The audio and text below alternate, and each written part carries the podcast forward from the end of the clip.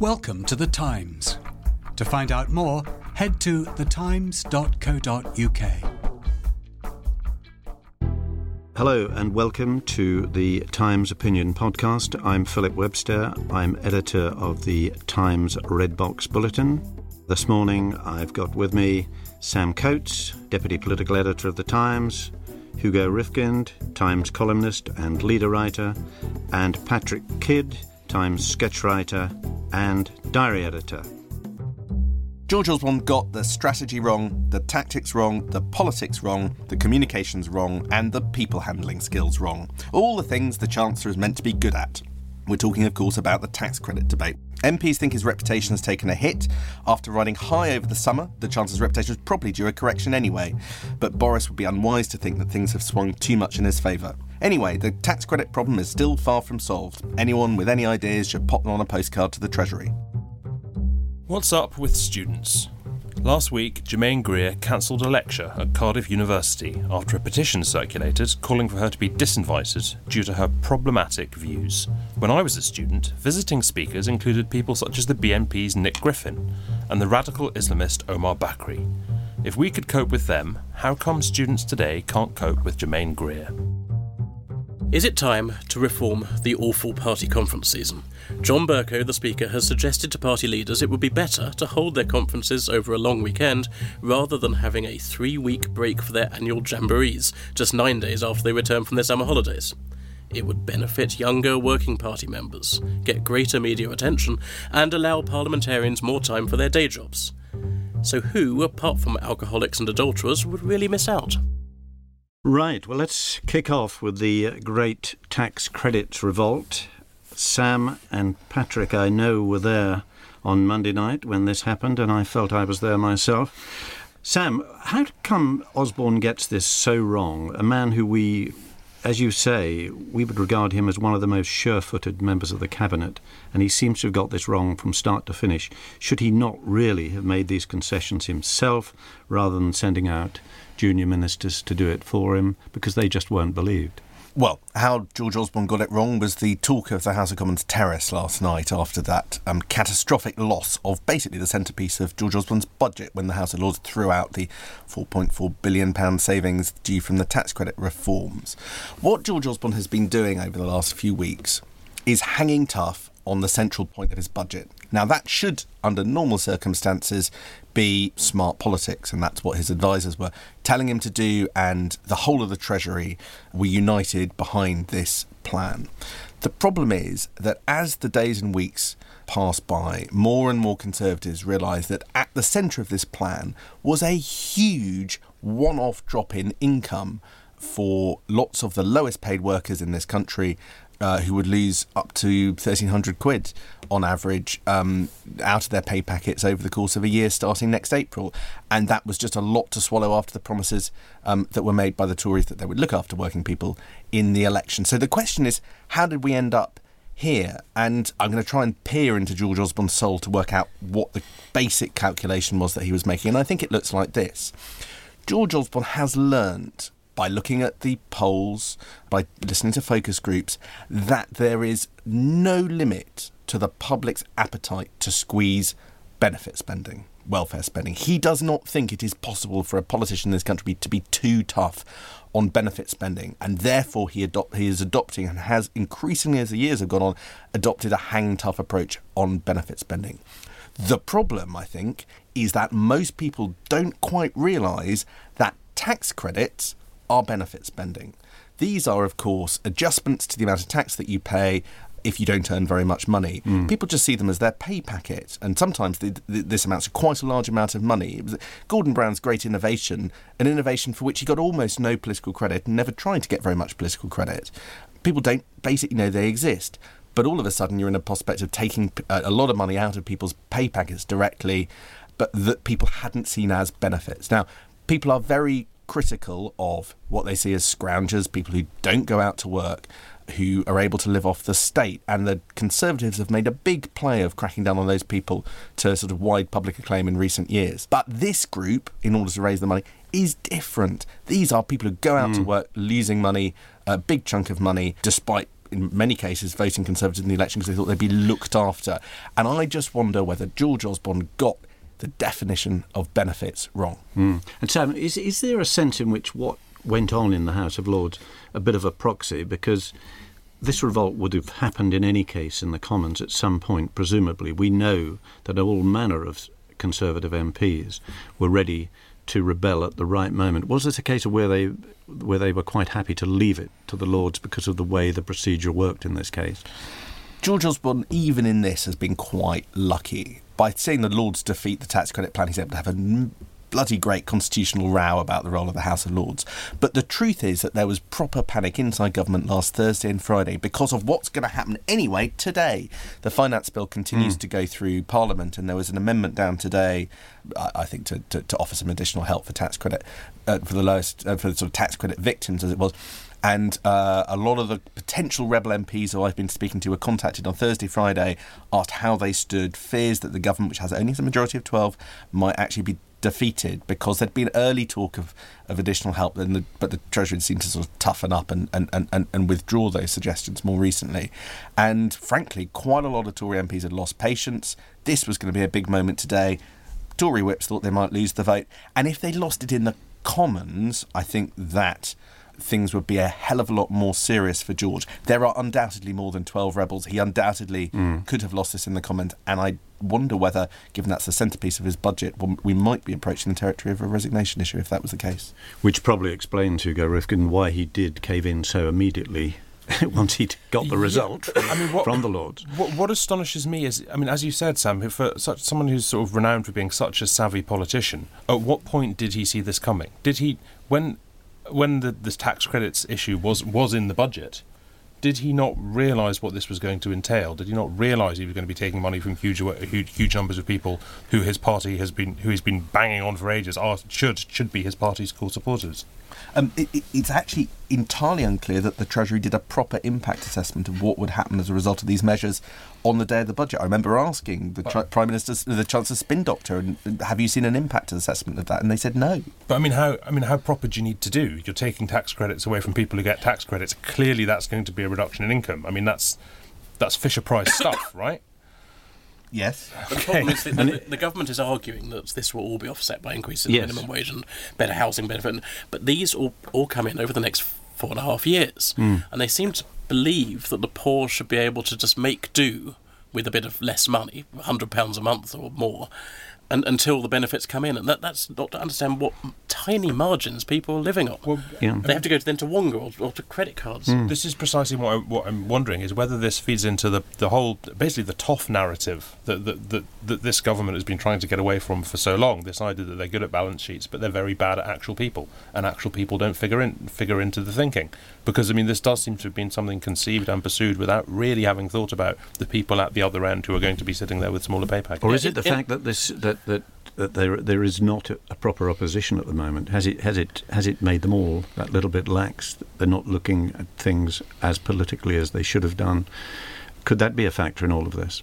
undoubtedly, I think that one of the things that George Osborne thought strengthened his hand was the decision by Labour to run a kind of campaign on it. It wasn't particularly subtle or, or politically adept or politically smart campaign, but nevertheless, it's one of the big Labour campaigns around at the moment, and and that encur- that kind of thing encourages George to, to to dig in because he likes to define himself against the Labour Party, even one in such a parlous state as the as as it is under Jeremy Corbyn.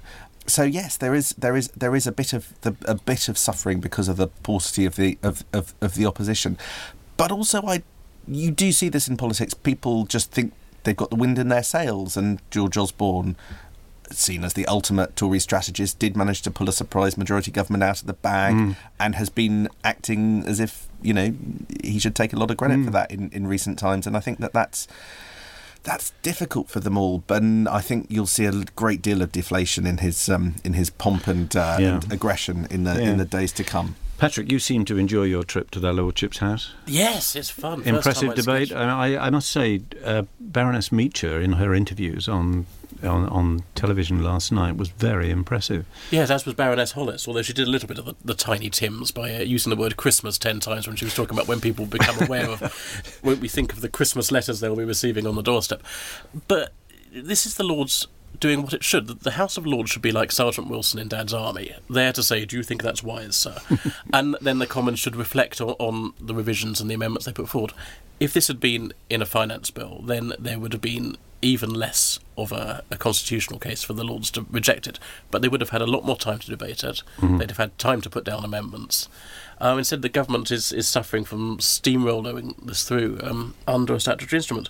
And the House of Lords was packed. Um, And there were lots of people who took part in the debate, and this, this was them showing their their duty. uh, I think uh, Sam told us the 96 year old Lord Carrington came in. He was there. Lord Carrington, Lord Lloyd Webber flew in specially from a concert hall in New York in order to be there, and uh, and we also saw Lord Tebbit, who for personal reasons wasn't going to turn Wasn't up gonna come, today, no. and clearly um, he was another one that um, had been impressed upon him the importance of, uh, of of turning up. They didn't see this coming. I was talking to a senior aide to, to somebody in the leader of the Lord's office as the votes were going on, and I just watched his face, and it was it was disbelief. And yesterday morning, there was chatter in government circles that they only really needed to win over 20 or so crossbenchers and they would have this vote in the bag. How catastrophically badly they have gamed that, as they have gamed a lot of the points along the way. I think basically George Osborne was just in his pomp. He wasn't listening. He wasn't reflecting the views and of Boris colleagues. and Theresa, what do they think about this now, do you think? Boris was in the smoking room last night, lauding it. Boris, of course, um, uh, That's a huge surprise. uh, uh, had a bit of a pop at tax credits around conference time and, uh, and, and and afterwards to George's enormous irritation. And he knows that um, what happened last night will have slightly changed the political calculation in MPs' minds about who the best person is to take over the party once David Cameron steps steps down before the end of the Parliament. It's sad that these things have to be done through this prism, but but they do, so we might as well talk about it. Good. Um, and uh, uh, and he was there. Um, just sucking up the the acknowledgement from many Tory MPs that he'd been on the right side of the argument, where, whereas his top rival had not. Now Boris has got to be very, very, very careful, in my view, because uh, Westminster can overcorrect, and I think if he's seen to to use this moment to advance his own ends, um, that in itself will also be fa- a fairly ugly and uh, distasteful spectacle that uh, Tory MPs will recoil from. well, knowing Bar- Boris, I'm sure he won't be too careful. Anyway, let's move on. Hugo, Germaine Greer, I mean, you'd have thought. Once she was so right on that every university in the country probably wanted her, and now we find they don't want her because she said some disobliging things about transgender people. Take us through it. Right. So look, th- there's this sort of rolling issue in Britain's universities of people being no platforms, disinvited, generally shunned and pushed away, declared problematic speakers. Normally, the kind of progressive figures of an earlier generation are suddenly found to be too too problematic for a younger generation. They've recently included, well, there's Germaine Greer, people like Mary Beard, this has happened to. Peter Tatchell, it happened to, of all people. Now, th- there are various ways in which one can dive into this. One could note in passing that this does seem to happen rather more often with women than it does with men. Men seem to be allowed their problematic views. That's seemed regarded as a quirk. When women have their problematic views, they are they they they are they are, they are barred. Um, one could note it is almost always about some issue of transgender politics, which might strike many people as odd because that is a very niche sort of politics um, affecting very few people. What I what I'm more interested in is is basically how we've got here and why. How we've moved from a stage where uh, universities were areas where where radical, disturbing debate was encouraged and fought, and that was that was that was how that was how nerds like us got our kicks, frankly, as students, to a situation whereby problematic views are not allowed in, whereby campuses are felt that they ought to be safe spaces. Um, and normally, the way people respond to thinking about that is um, is simply to sort of condemn the new generation of students for their closed-mindedness, which I'm all for. Uh, you know, there's, there's there's there's a lot of reason to do that. However, is it, it is interesting to think about why. And in my in my column today, I I make the case that perhaps what's going on is that students today are um they're a function of the world they live in. When we were all students, when an earlier generation was students, if, if you were if you're a student 15, maybe even 10 years ago, universities were quite sheltered places. Um, complicated, difficult, problematic arguments didn't really. You had to invite them in to get them there, and then you could fight with them and debate them. Whereas now, students are particularly politically minded students are very active on social media. Their lives are a battleground anyway, and so they're trying to turn this one environment they can control into somewhere where they have to fight a little bit less. As I write in the column today, uh, uh, arguments arguments no longer end. Political arguments no, no longer end. They Mm. follow you home on your smartphone, and there's no show of hands at the end. So maybe it's a fairly rational, if for the future, sort of dangerous and difficult way them a to, re- to what do you think, Patrick? The idea that you know social media is now so out there that students need somewhere where they feel a little bit safer. Perhaps no, I completely uh, uh, agree with Hugo, but it does seem close-minded. We've also had an, an argument. You mentioned Julian Assange being banned by the Cambridge Union, who wasn't even going to show up. This was just whether his image could be beamed on a television screen. It's very worrying that our universities, which used to be places where people would debate and exchange views, and yes, they would reach a resolution, but actually the, the process was what mattered more than the resolution. Actually, have just become places where you shut down debate. I recall speaking to someone in the generation before me who, who talked about Enoch Powell coming to speak at hmm. Cambridge and how there were throngs of people outside protesting, but he was still allowed in to speak at case and, case and people shouted him down.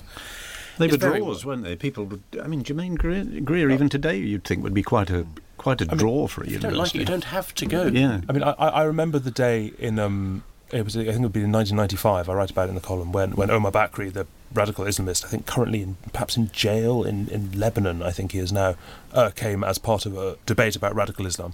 Um, at the head of his, I forget the name of his group, his um, for whatever the the, the the the Islamist group he was he was he was at the time the head of, and there was this fiery, shouty debate in the Cambridge Union. It spilled out onto the streets afterwards. You had huddles of people all shouting at each other for obvious reasons. One side of the debate wasn't willing to go to the pub, and it was um it was very um it, and it, it boiled down in the end because this was the 90s is what everybody cared cared about. In the end, it boiled down to homosexuality, and it boiled down to to, uh, to Mm. an, an ideology that would not tolerate homosexuality with the very sort of tolerant kind of sort of emerging lefty consensus that existed on the campus at the time, and it was thrilling and invigorating and um and I think I think students, particularly particularly students who are interested in these sort of issues, they're they're missing out. They're missing out Yeah. by not engaging with these things. You don't Yeah. just get it from blocking the right people on Twitter. Yeah. You need to stare it in the face and have a conversation with it. Yeah. Yeah. It's interesting because what you're dealing with is uh, a small number of highly organised, uh, incredibly aggressive lobby groups who can whip up the most enormous social media storm in a matter of minutes. And it can actually be fairly terrifying if you suddenly, even accidentally, find yourself at the centre of that. Yeah. And um, and I'm afraid that's what it looks like is happening when people either deliberately or often inadvertently say something that they don't intend to be disobliging about the trans community. The blowback can be quite extraordinary if you pay attention to it. But it, it, it, it social media isn't isn't isn't another world. It is part of your world, and so you can't ignore it in, entirely. And what I'm interested in is whether or not anybody else starts adopting those tactics. Uh, Sam, I'm sure one day that they'll be inviting you to universities, but did anybody get banned in your day? Uh, I can't. I um, I defer to um, uh, Hugo um, as a contemporary who spent more time uh, in places like the Cambridge Union than I do. But I invite. but I, must have spent precious little. uh, and then uh, and I also yeah. invite him to see me when I appear next month. Transgender issues is something I don't really want to touch with a barge pole. But, Except but, but, but, no, but that's but that's Because that's, I'm terrified But, that, people but that, that's, that's, that's, that's, precisely That's the point. I mean, big I've. I've rarely written a column as carefully Yes. as I wrote today's column. I, I, I sort of I checked terminology. I I, I was checked- going to I ask how long it took you. Oh, a long time. Yeah. Rarely as careful. And Yeah. and and I'll, I'll be I'll be off Twitter today. It's of course an issue for, for people affected. I mean, we are talking about a very marginalised group that does Yes. face problems in their daily life that, that most people absolutely don't. They but they'd faced more of a problem 30 years ago. Absolutely, but they still they deserve all of our support. They Of course, deserve yes. every manner of support. What I try and address in the column is why their uh, their their cause is has become so vociferously championed by people who don't really have anything to do with it. Hmm. There's there's a there's a there's a, a high high high level of there's a high vicariousness to the manner in which student politics latches onto trans politics, which has something to do, as I write it. it well, I mean, Mick Hume made a very very good case that trans politics is is well, or, or, um, yeah, trans politics is the the logical extension of identity politics, whereby your own interpretation of yourself is the one that matters, and other people have to not just lump it but accept it. And so and so there, there, there's, there's in a strange sort of way uh, a vicarious championing of of trans politics and no platforming sort of go together. We must move on to the last item. And uh, I must say, this idea has come rather late for me in my career. Um, having covered 40 years of party conferences, the idea of wrapping them all up into a weekend sounds very attractive to me. But uh, Patrick, what, what do you think? You obviously love party conferences because you haven't been doing them for very long. Well, having done my first full season of, of all five of, of, of, them, I hate to say it, but I think UKIP and the SNP have got it right. Start start on a Friday, be done by yeah. the end of the weekend at the moment we have a situation where, where they, they tend to begin on a Sunday, they go on through Wednesday. This is for the Labour Tories and, and Lib Dems. It takes up all, all week, and therefore Parliament has to stop for a week. And we had this ludicrous situation uh, that they came back after their summer recess. They had nine days in work, and then they went off again for, for, for three weeks. And so between July the 21st and October the 12th, we had Parliament sitting for nine days in total. And John Bercow has written a piece saying the party leaders mm. really, this is a waste of time. There's lots of big issues that should have been debated over September. But it's also it, it struck me uh, that if you have a, a midweek conference, it, it attracts people who are either professional lobbyists or who are old or retired, and that if party numbers are increasing, as the parties say they are, then perhaps it's more sensible for them to, to make it more family friendly. But certainly for journalists, it's just it's hell what about you, Sam? Well, um, I'm not surprised that you feel a little jaded because you broke the first rule of this year's party conference season, Patrick, which is you went to the Liberal Democrat conference. there is no point in going to the Liberal Democrat conference. You don't go to the DUP conference. They both have eight MPs. The DUP have more power. I've made this point you just, before just, here. Just invite them over to your house. You uh, do it there. I'm sure they're on Twitter. It's easier. But um, Parliament stopped for a week for eight MPs, uh, which, which seems ludicrous. Which is it? utterly, utterly ludicrous, but so um, is um, spending much too too much time on the Liberal Democrats. Uh, it's undoubtedly right, and and uh, and of, and of course all of that is um, uh, everything you say is is utterly sensible, and I think John Bercow is is is right with one interesting um, little um, sort of nuance the reason that party conference, when I started a mere 10 years ago, it would be Saturday to Thursday for most of the major parties. The reason that. boy.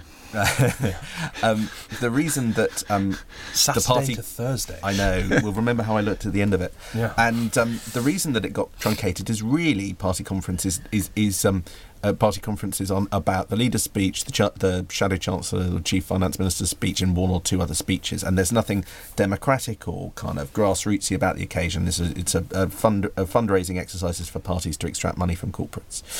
There is one new exception to that, which is the direction that Jeremy Corbyn is taking the Labour Party in.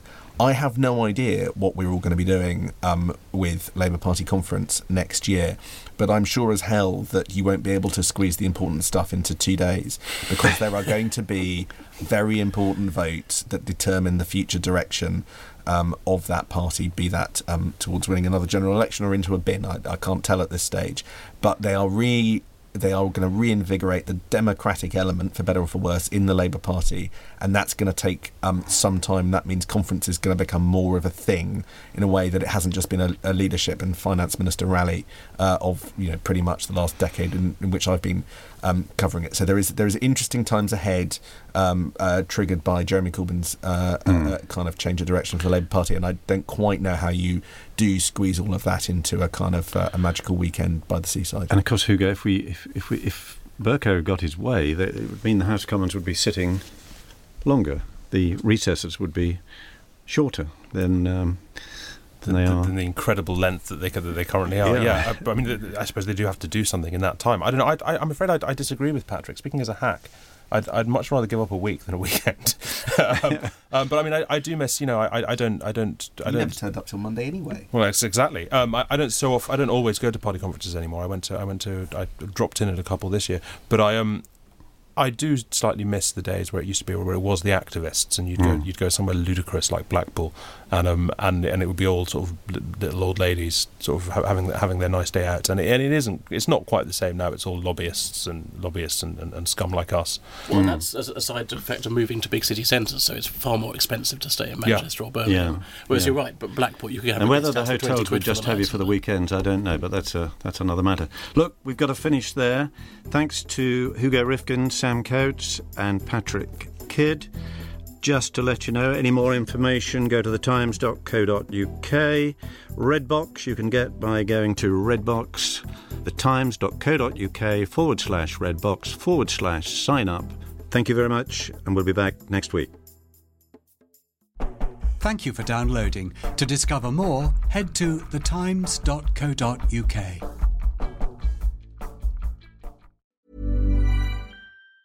Hey, it's Danny Pellegrino from Everything Iconic. Ready to upgrade your style game without blowing your budget? Check out Quince. They've got all the good stuff shirts and polos, activewear, and fine leather goods, all at 50 to 80% less than other high end brands. And the best part? They're all about safe, ethical, and responsible manufacturing. Get that luxury vibe without the luxury price tag. Hit up quince.com slash upgrade for free shipping and 365 day returns on your next order. That's quince.com slash upgrade. When you make decisions for your company, you look for the no brainers. If you have a lot of mailing to do, stamps.com is the ultimate no brainer. Use the stamps.com mobile app to mail everything you need to keep your business running with up to 89% off USPS and UPS. Make the same no brainer decision as over 1 million other businesses with stamps.com. Use code PROGRAM for a special offer. That's stamps.com code PROGRAM.